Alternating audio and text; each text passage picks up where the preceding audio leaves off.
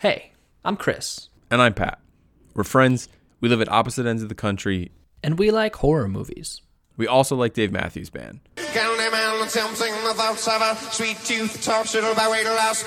Well, I like Dave Matthews Band. Welcome to Slash Into Me. Slash Into Me, the only podcast brave enough to merge these two cultural mainstays. Each episode, we're going to discuss one of the great, and maybe not so great, franchise horror movies of history. And then talk about Dave Matthews Band. Right. It's simple, it's absurd. And we love doing it. It's Slash Into Me. Slash Into Me. And this is our first episode about the 1978 John Carpenter movie Halloween. Let's indulge. Halloween, carry on, bury on, bury on. So this is Slash Into Me. This is our podcast where, uh, as you heard, we're going to meld horror movies and the Dave Matthews Band. Why, you may ask? That's the question we're trying to answer. Rather than ask why, I think why not, right? People have many interests. I I mean, I work in in journalism and but it's it's music journalism specifically and people will often be like cool so like what what else are you into besides music and I have other interests but if I can quantify them by having a podcast about said interest you know everything is content so uh, I think that's that's just what it has to be I have to prove to people that I have other interests by making a podcast about said other interests I think that's valid. I think also it's maybe could be viewed that it's irresponsible that no one's done it already, right? I mean, yeah we're the only podcast brave enough to do it There we go. So here it is. Uh, so John Carpenter, 1978 Halloween. Obviously, incredibly iconic, incredibly monumental as a piece of film, a piece of horror, but also just as a staple of pop culture.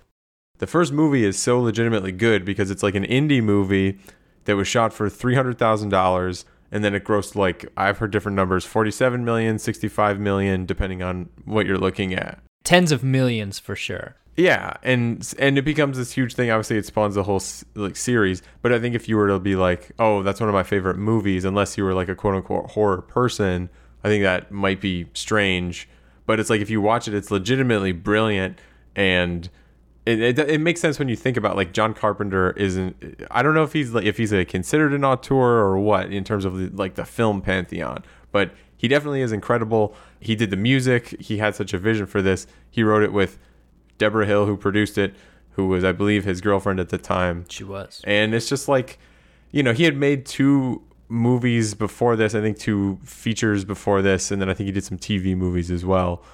I try to watch it every Halloween season. Starting a couple years ago, I started doing this just because I do think it's incredible. It, but it, it does, but for that reason, it almost feels like it's just so pervasive in the culture that it seems weird to start there, but it also makes the most sense to start there because it kind of launched this whole slasher genre of film after that. And it set these weird rules that, like, weren't even necessarily meant to be rules by John Carpenter. If you have sex, then you die. If you party, you die, etc. That are kind of parodied later in Scream. Yeah, absolutely. And it's interesting because it's like he didn't set the rules with the intent of I'm going to create this universe and everybody's going to follow what I do after this. He was just trying to make a cheap movie in 21 days. Right. And he accidentally changed it all. What's worth asking is why is it good? Yeah. Because now, when you watch it uh, 40 years later, so much of what happens in that movie, you are familiar with it. You're familiar with the tropes of those things that it follows and the way that it moves as a piece of film. And so you're almost expecting the things that happen in it. But 40 years ago, you wouldn't have. Or would you have? I mean, I think that's worth investigating. What made this thing so divisive, but also ultimately so successful?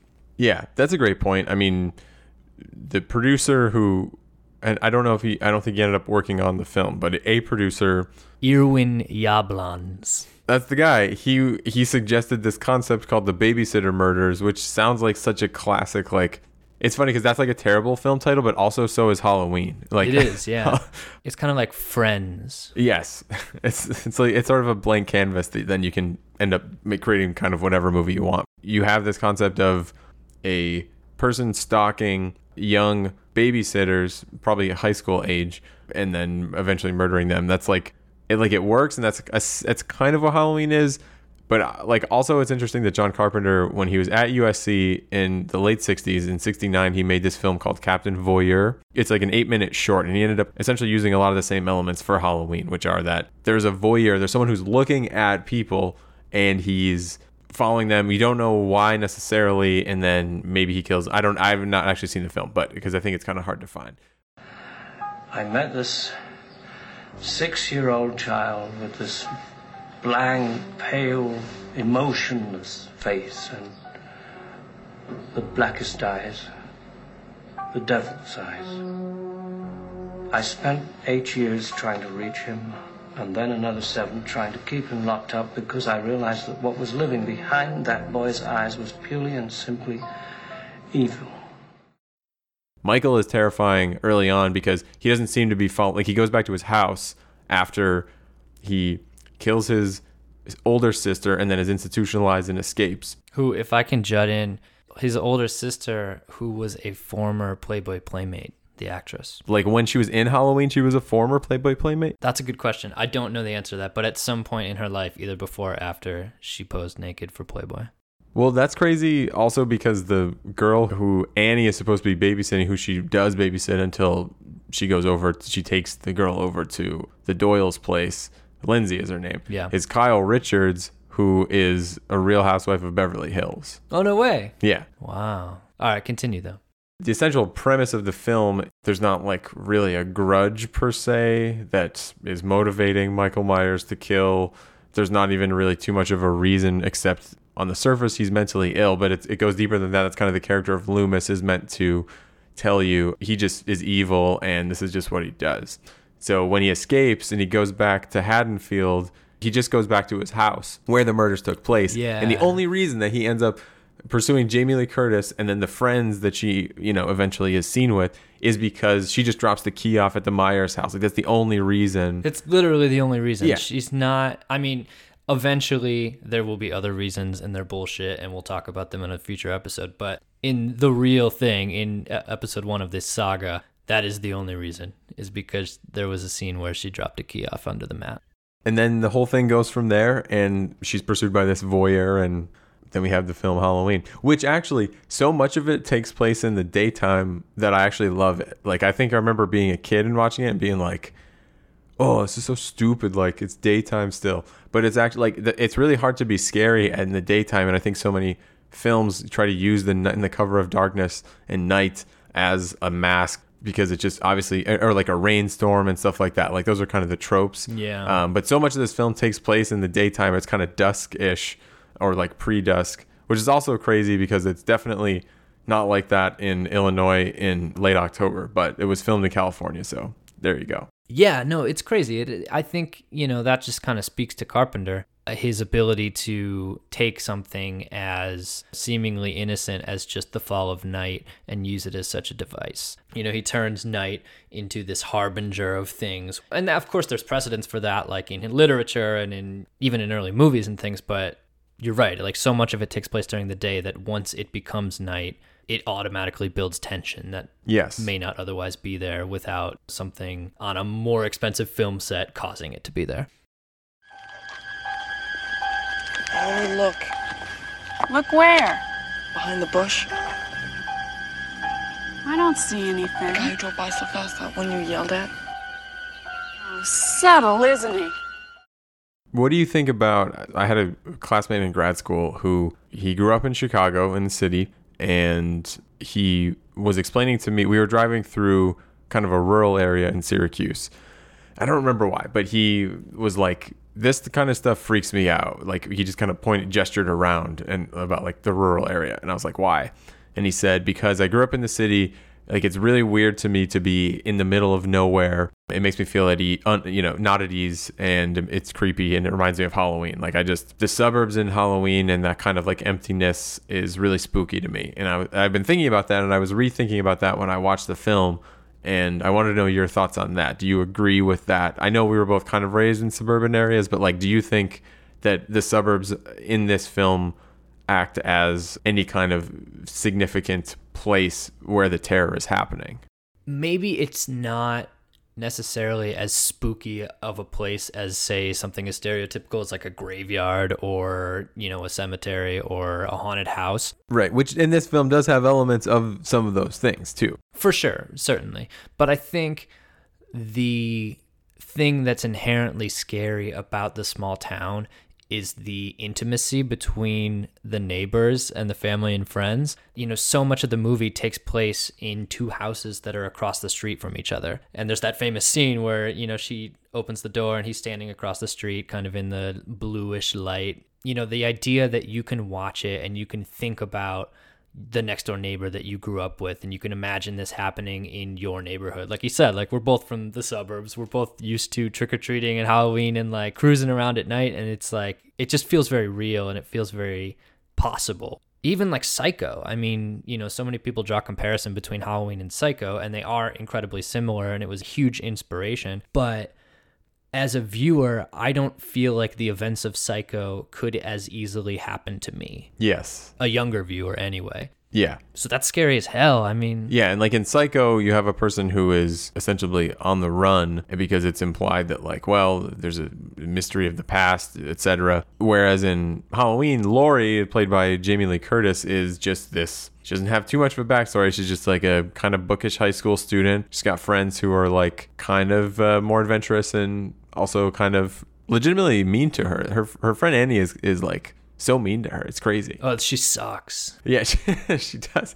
And I, I think there's probably like some weird enjoyment when she actually does get killed for some people because they're like, oh, yeah, finally that girl was so annoying. Which I think also speaks to some of the perhaps like perceived potential misogyny that maybe would come into play in this genre of slasher film later on. But then also it's like, you know, there's people who are like, oh, but there's always like a final girl and she's always the one who usually takes the the killer down, the killer who's always a man. But like, you know, is it I think there are a lot of questions to be asked there too. Like, is it misogynist? I don't know. Yeah, I mean, Carpenter and Hill have always said there's no underlying themes of Michael subconsciously like killing because of his disapproval of promiscuity or like the female personas in the movie. They've always denied that, but it does seem prevalent a little bit for sure. Especially because he kills his sister after he basically witnesses her like having sex or about to or right after. Yeah, yeah. I mean, that scene is incredible, both cinematically and just it's wonderful to watch, but like that's what sets the stage for it. I've never gotten angry after watching someone have sex, but Michael does. That's true. I don't think I don't. I'm going to say definitively that that's true for me too. Yeah, I'm just going to say it here. I think that that's probably true for me as well. to back up, you mentioned that Laurie is pretty bookish and kind of a nerd. For as good as the movie is, and as much as I just want to slob all over it, there are moments where it's kind of ridiculous because it's a cheap movie from the you know late 70s. Uh, and one of those moments is when she's in English class and they're talking about two different authors these dueling ideas of fates. And she gives this answer. I don't have the quote in front of me but she gives a, an answer to her english teacher that is far too good for a high school english student. Especially because she was just looking out the window moments before that and clearly not even like paying attention to what the answer should be, which is absurd. right. Which i guess is meant to mean she's incredibly smart but nobody's that smart not when they're 17 or i don't even know how old she's supposed to be but she's in high school so Yeah, it's probably it could be anywhere from like 15 to 17 probably, I would say they're say. driving around i guess Yeah, that's true. Uh, and also when they're driving around, they're listening to "Don't Fear the Reaper." I don't know, like at that point, that song must have been pretty popular. Would it not have been expensive to put that in the film? Yeah, I thought that too, actually, because most of the movie is scored by just Carpenter's own really creepy and now iconic score and all those different little cues that are kind of repurposed and used in different spots. And then all of a sudden, yeah, it's like "Don't Fear the Reaper." It, it reminded me of um, in in other in movies like Scream and like maybe I know what you did last summer. Maybe they have like kind of a spooky opening or something, but then it usually kind of like there, there's like a fade out and, and then like a fade into a daytime scene, maybe where they're all at school doing something that's like, yeah, we're going about our lives. And there's always some like you know depending on the era, but like some song that's like really upbeat. And Are You Afraid of the Dark? I think did this so much too. It could be like there'd always those episodes, yeah, like they'd always be prefaced with like this really spooky introduction, Oh yeah, and then they would throw the whatever the crap was on the fire to make it like sizzle. They'd say the name of the tale. It would, you'd be like, oh, okay, this is gonna be really scary. And then it would be like, Russ Jenkins was a, a pretty normal kid. And then like there'd be some absurd exposition. Yeah, I like this film doesn't have that, but the Don't Fear the Reaper part kind of reminded me of that, where you're reminded that there is an outside world that exists outside of this film. Those moments are always really funny because sometimes they're jarring, sometimes they take you out, sometimes they're just kind of cute and funny. Right. Hi, Dad. What happened? What? What happened? Oh, uh, somebody broke into the hardware store. Probably kids. You blame everything on kids. Well, now all they took was some Halloween mask, a rope, and a couple of knives. Who do you think it was? It's hard growing up with a cynical father. Aren't you going to be late? Huh? I said, aren't you going to be late? He shouts, too. Annie and Laurie are smoking pot in the car on the way to go babysit. And I Pull was, up to Annie's father, who is the town cop. yeah, like the one cop apparently. Yeah. he's definitely one of my favorite characters because I feel like he's such a just a prototype for that period. Like there's something about him that kind of reminds me of Jack Nicholson from The Shining. His acting isn't nearly as good. You know, like he walks up to Laurie on the street and he's like, "Everyone's entitled to a good scare," and he he has kind of has that same cadence, that haircut and those sideburns. Like he's so you love him, but you're terrified of him. You wouldn't want him to catch you smoking pot, basically. Yeah, and he, and he doesn't even get to find out. We don't get to see him find out that his daughter's been strangled to death in the car and have her throat slit or whatever. Like he, we don't get to see that moment. Which because if we if they showed it, it would be some cheesy scene or you know he screams like no or whatever, and then like God damn you, Michael. Yeah, I mean, those are kind of the things that Carpenter was able to omit, and that makes it so good. It also helps to make it a bit timeless, because those are the things that put it in a period, right? That kind of over the top dramatic acting that is just meant to. I don't really know what it's meant to do, but it's in a lot of films from that time. And it's like, it's interesting that you don't get more of that from Pleasence, who plays Loomis, because he, you know, at that point, he's like old Hollywood. He is Right. if you look at his IMDb page, he probably has a good 45 entries before Halloween. It's Oh, yeah. crazy. And he's Yeah. in weird movies. He's in like old like 50s and 60s like space kind of horror movies where he's like battling insects and like weird stuff. The kind of stuff that that Tommy and Lindsay are watching on TV while being babysat, like The thing. the, these kind of like old timey, yeah, which is the thing which Carpenter would later do. I mean, you do get a little bit of that cheese from Pleasence. Like some of his monologues are they're iconic, but they are I don't know, the delivery is good and it's, you know, well constructed, but it's a little almost like you're watching a play instead of watching a movie. He just doesn't feel like he fits in with everybody else on screen. Yeah, which for sure. I think helps to build his character and makes him such an important part of the film, but like it is a bit strange to watch for sure. And the yeah, and like we'll I think we'll get into this eventually, but the fact that his role is expanded in the sequel is I think makes that even more clear. Where you're like, oh yeah, this guy, he's he's that guy. In Friday the Thirteenth, there's Crazy Ralph who's like, you're all doomed, which is incredible. And Loomis is essentially that guy, um, but an actual character. He's actually developed. He is able to bring with him and wear on his face this sense that like things are very bad. But at the same time, I like how he's when he's driving to Haddonfield. He is on the phone. He stops at a, like a very rural payphone that is very clearly California desert road, which is hilarious because it's supposed to be Illinois. Right, with Yeah, mountains in the right, background. with mountains in the Midwest. I have never seen mountains in Illinois. And so he stops at the payphone and he's he's like urging the people and I don't remember if he's calling if he's oh he, I think he's calling the police in Haddonfield and he's telling them he's coming he's on his way and then the person is clearly not listening and he kind of just nonchalantly says like well if you don't listen it's your funeral and then he hangs up and I was like that part has always just made me laugh because I'm like right it's it's pretty urgent for this guy, but also he's he just is very cavalier about that one part, which I like. That moments like that are also like very. I'm very fond of it. I wanted to ask you, what is your favorite moment of this film? Oh man, That's not my favorite, but what is your favorite moment?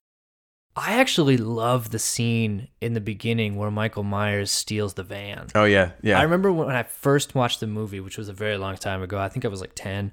Um, I was confused because when they were driving in the rainstorm and talking about, you know, him as a boy and him in the mental institution.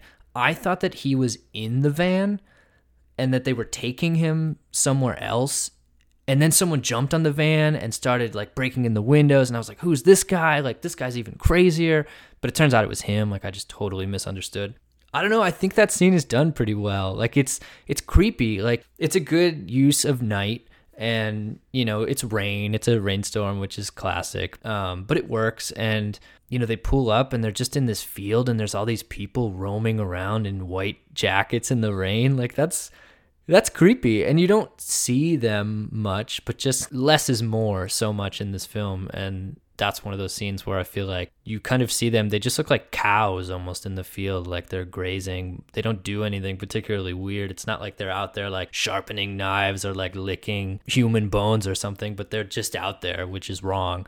And then the chaos ensues, and the van gets stolen, and it's like uh, another instance of women kind of being helpless and she just sort of like cowers and then lets him take the van and he's she's like i'm i'm sorry you know like and he's like god damn you woman Right. but like i still like it i think it's a good scene Yeah, that's I I love that scene. That's a good call because the the colors in that scene are primarily black and white, like you said, the white coats and the the smocks or the tunics, whatever. These these institutionalized people kind of roaming, like you said, like cows.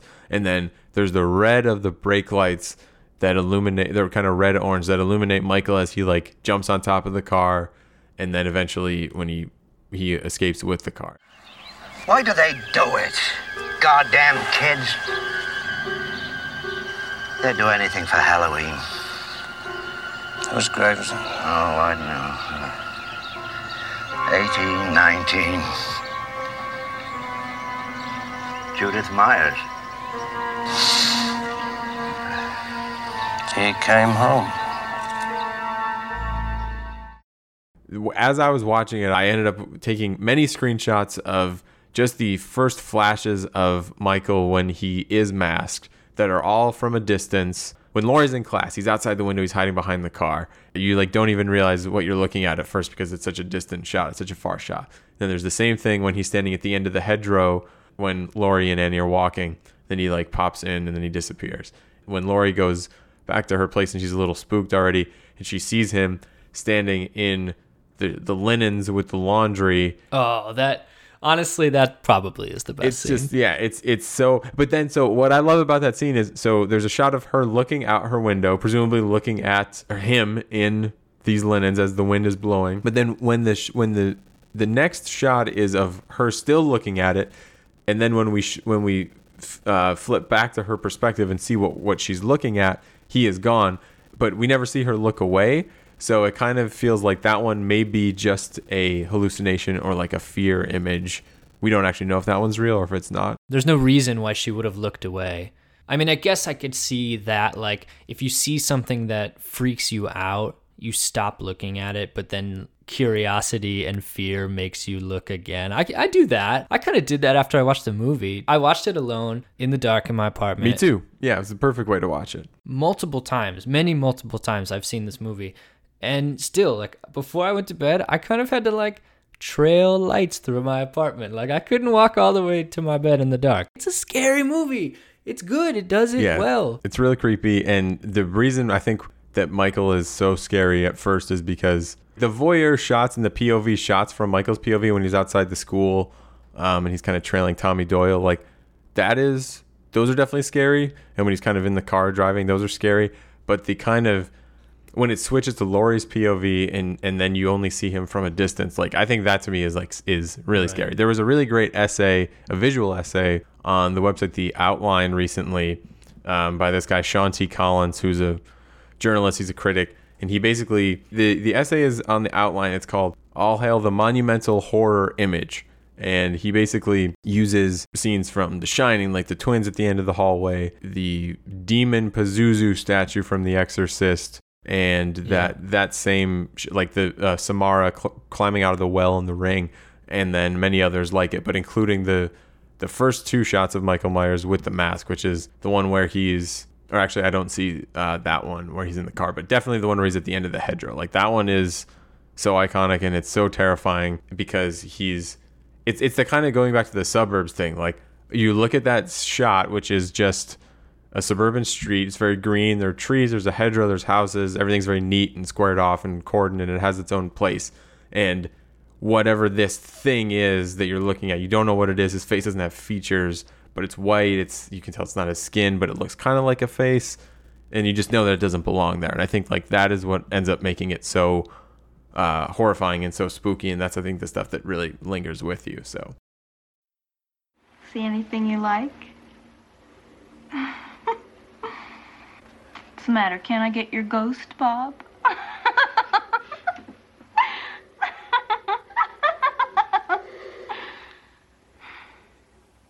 Right, all right, come on. Where's my beer? Well, can't you answer me? You would say we should talk about what the best kills are. I have a very specific answer, but I want to know what yours is first. I mean, the most famous kill is certainly Bob. Yeah. It probably is the best kill. It's executed really well. I kind of love everything to do with Bob, and this is off track. So before we talk about the best kills, I want to talk about Bob for a second. Bob is probably my favorite character because every time he's on screen, I just love every minute of it. Yeah. Like from the point where he's just like wildly driving drunk to when he gets killed. I don't know if you caught this, but there was a scene where Bob and Linda go into the house. They discover that it's empty, so they can totally bang. And I think she says like, "Why don't you take my clothes off? Can you do that?" Or you know, like she's like just like drunkenly kind of like flirting with him and he's like i get it like i take your clothes off you take my clothes off and then i take Laurie's clothes off which is an amazing moment because he just makes this like this aside joke that's quietly about pedophilia because Laurie's like seven years old It's it's Lindsay. oh man i screwed it up there isn't that weird Oh yeah, it, it's definitely a pedophilia joke for sure, and it it made me feel like well maybe it was okay that Bob got slashed in the heart, or rather stabbed through the heart. Now another thing that's interesting is that who PJ Soles is who plays Linda, and she was in the film Carrie. yeah which came out first right It did, yeah. So I always I thought that there was definitely some intentionality in her casting. I mean, it's like here you have one horror film, there's gonna be another horror film because at that point Jamie Lee Curtis is a complete unknown. This is like one of her very first roles, and it's, it was her first movie yeah, and it's the one that definitely ensures her career as she has it even to this day. So, but she's not bankable at that point. So at least it, you know the film gives you some cred, or the film gets some cred if uh, you cast PJ Soles as Linda, who had been in Carrie, and then if you kill her off too, it's like, oh, cool, yeah, she's you know here she was, she was under the covers with Bob, and then now she's dead. So Yeah, she like makes way for the next generation. And like Jamie Lee Curtis absolutely outshines her as an actress. yeah, Linda sucks. I mean, she sucks, but she doesn't suck as much as Annie. that's true. That's true.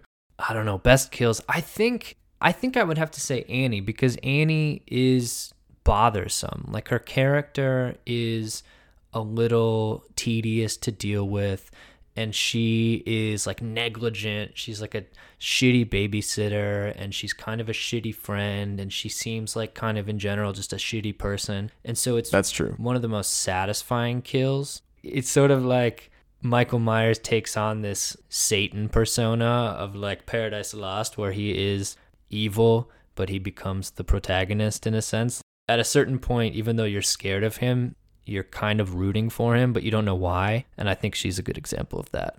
And she's the first kill, isn't she? So there, this is interesting because there's really only there are only five kills in the movie. Michael commits all of them. Right. Yeah, we, but we only see four because we don't see the truck driver whose uniform and, and uh, car he steals, or he doesn't steal the car. He steals the uniform.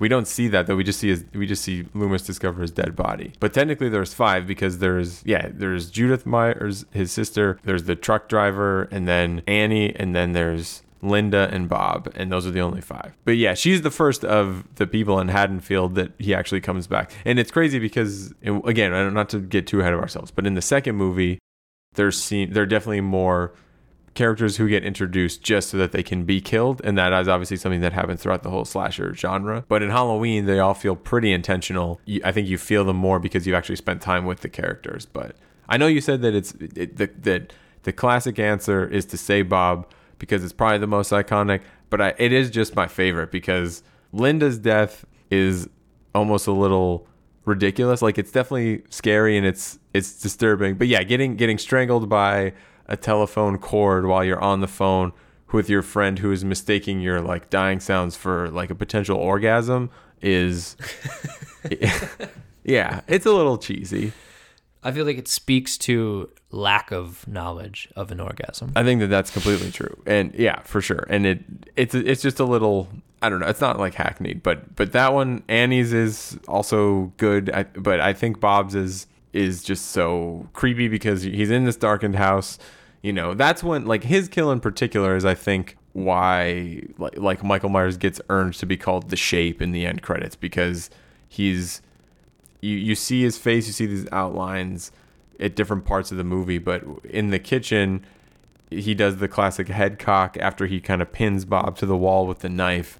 And I think in that moment, like there's that moment and there's the moment where Michael picks up the phone after he's killed Linda that are kind of these like oddly he has these like pseudo human moments that are definitely it's kind of an uncanny valley situation because you're like, oh, he's doing like human-ish things, but we, for this whole film, he's not really behaved like a regular human. So I really like that little head cock. I think it just makes it, and that was one of the screenshots I took too. I have like this whole folder. I just keep looking at these photos, and they're all like so spooky and great. I don't know. I'm like, I guess I'll make them a collage and make them my desktop background or something.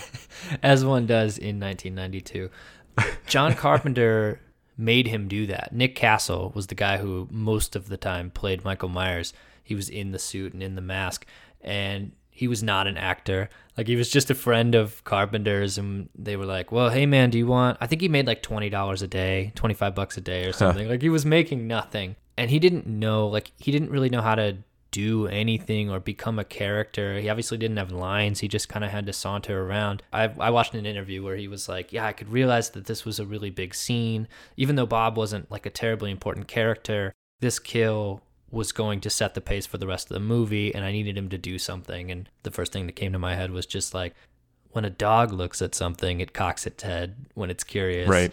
So much of the movie, uh, Loomis has set up Michael Myers as not a human being. He refers to it as it or like the evil. You know, he doesn't call it a boy or a man. And I think, you know, that subtly just sort of supports that. Like he's more animalistic than he is human, which is why it works so well. Yeah, totally.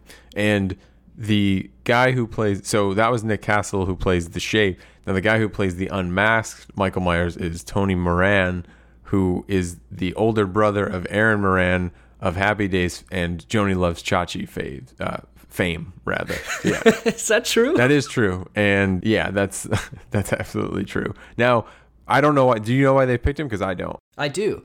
They picked him.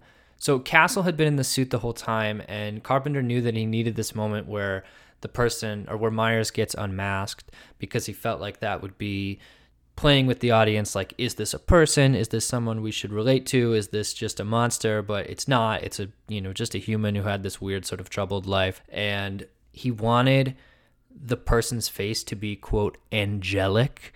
And he felt like Nick hmm. Castle just looked like a goofy guy. And I guess he was like famously very goofy around the set they found it difficult to be scared of him because they knew it was Nick Castle under and they was just like, "Hey, it's me, I'm Nick." Yeah, yeah. There's like the classic photo of he's got the Michael Myers mask on, but he's flipped it onto his head so you can see his actual face, but he's got a can of Dr. Pepper and he's like making the mask drink it. And it's like, you can just see him being like, hey guys. Yeah, yeah, he's like a real, he's a real goofy guy.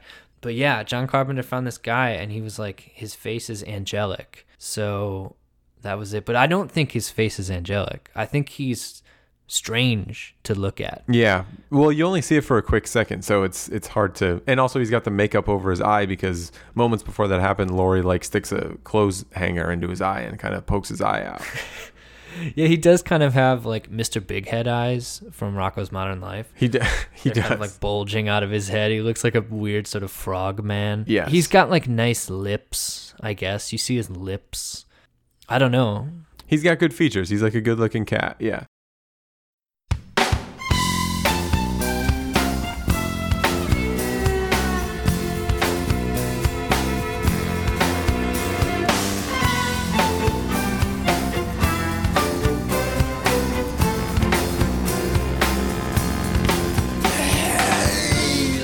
it's probably a really good idea now to transition to the second part of every show, every episode that we do, which is to figure out which Dave Matthews Band song is the most germane to talking about this film that we're talking about. Yeah, and it's a little cheap on this one. That's true. I think this episode is going to be strange all around because I think when we set out to do this as a thing, we expected it to be over the top and ridiculous and just like in the realm of the absurd.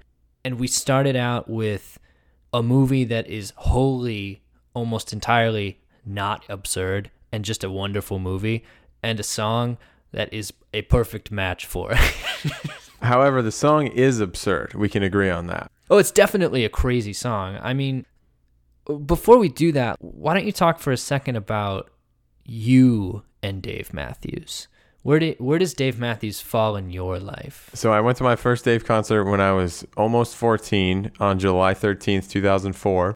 I saw Dave uh how many times? 7 times in the next 5 years after that. 4 years or no, 5 years after that. At various points around New York state. Um usually in western New York, but sometimes in the eastern portion near Saratoga as well. And you know, um I was definitely into other bands, but I think it's just kind of it, it, there's like this ritualistic quality to seeing DMB every summer.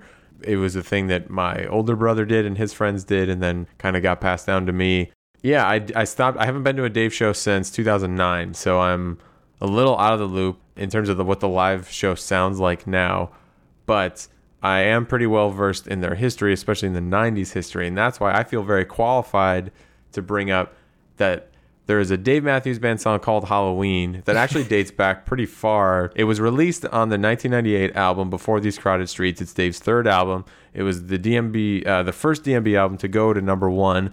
Uh, a trend that every subsequent. It's your favorite Dave album. Oh yes, it's my favorite Dave album for sure, and it was the first Dave album to go to number one, and that set up a trend that continues as recently as the most recent Dave album that just came out earlier this summer called "Come Tomorrow."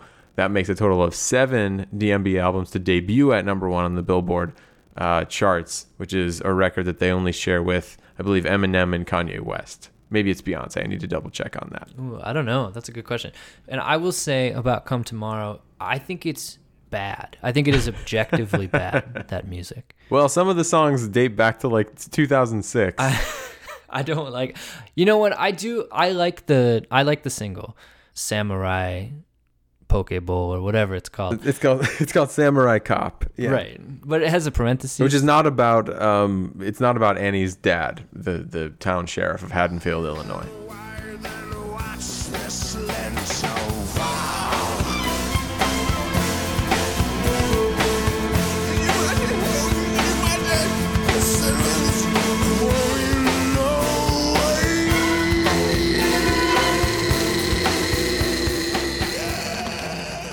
Yeah, there's like a there is a thing about being young and listening to Dave Matthews. I had a very dissimilar start with them. I did not have family members or friends who were into them. I sort of discovered them on my own.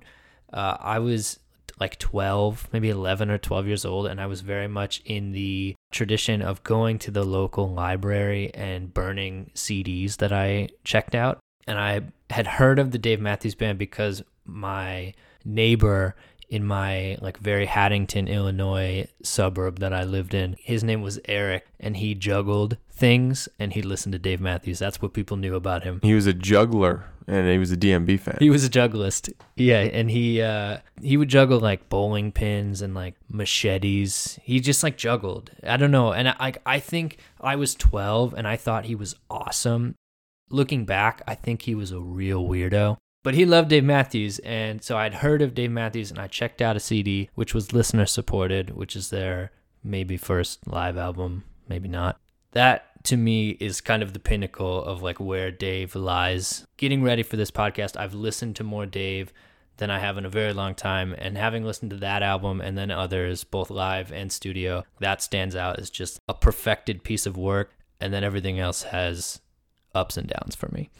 Yeah, you definitely kind of have to buy. It's kind of like nu metal in the way that like you have to buy into what it is in order to get any kind of anything out of it, even if it's just like enjoyment. It doesn't have to be super deep or whatever, but you kind of have to take it for what it is. You have to take it for the fact that Dave Matthews himself has kind of a goofy singing voice. He's usually singing about sex. He's always singing about sex. He's like the antithesis to Michael Myers. Okay, he well, yeah, because he fucks, and Michael Myers doesn't fuck. He fucks with his knife Like, only. it's not just that he fucks, it's that he he celebrates it.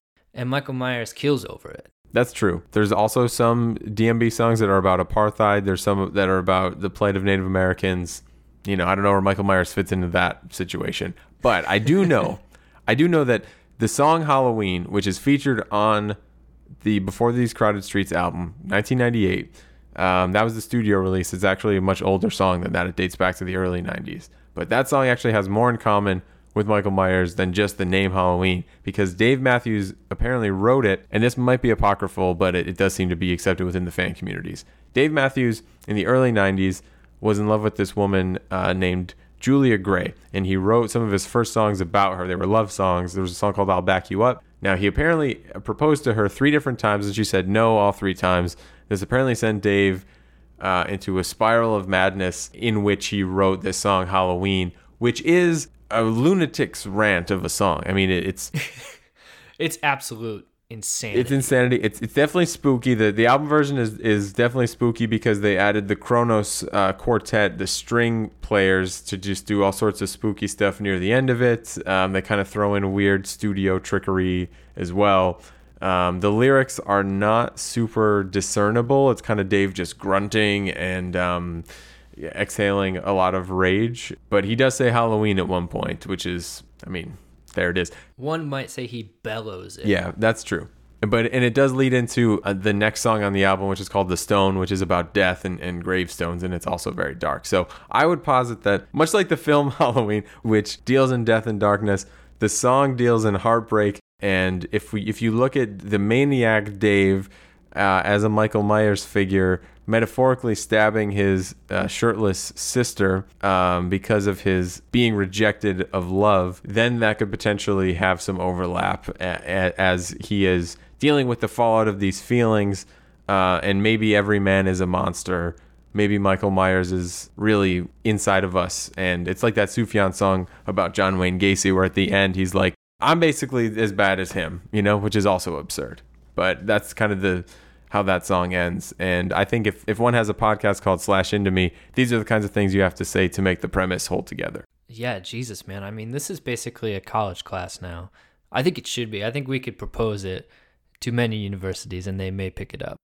I think, you know, just going back to the beginning of this show, it's just absolutely irresponsible that nobody's had this discussion before. And I think that proves it. And, uh, enough said. You know, I think we closed the book on it here. Halloween one over Dave Matthews Band, one, Halloween one, everybody else zero, and us two, if that's how scoring works.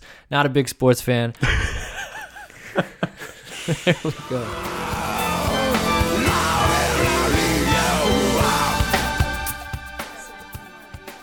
Guys, if you like this episode, check us out. We're on Instagram and Twitter at slash into me. Uh, slash into me at gmail.com. Send us an email and don't forget to follow us on SoundCloud and subscribe to the pod and tell your friends wherever you listen to podcasts. How about in the most fitting way that I can imagine, let's end this episode by just leaning into our microphones and breathing eerily, and we'll just fade out our breathing as if it's the end of the movie Halloween. Okay, that sounds great. All right.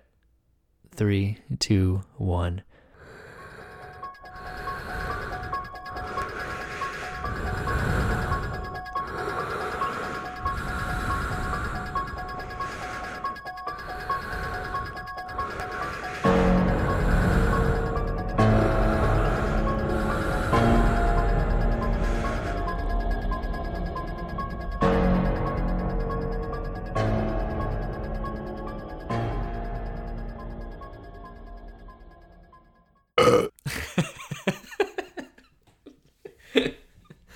Anyway, that's it for us.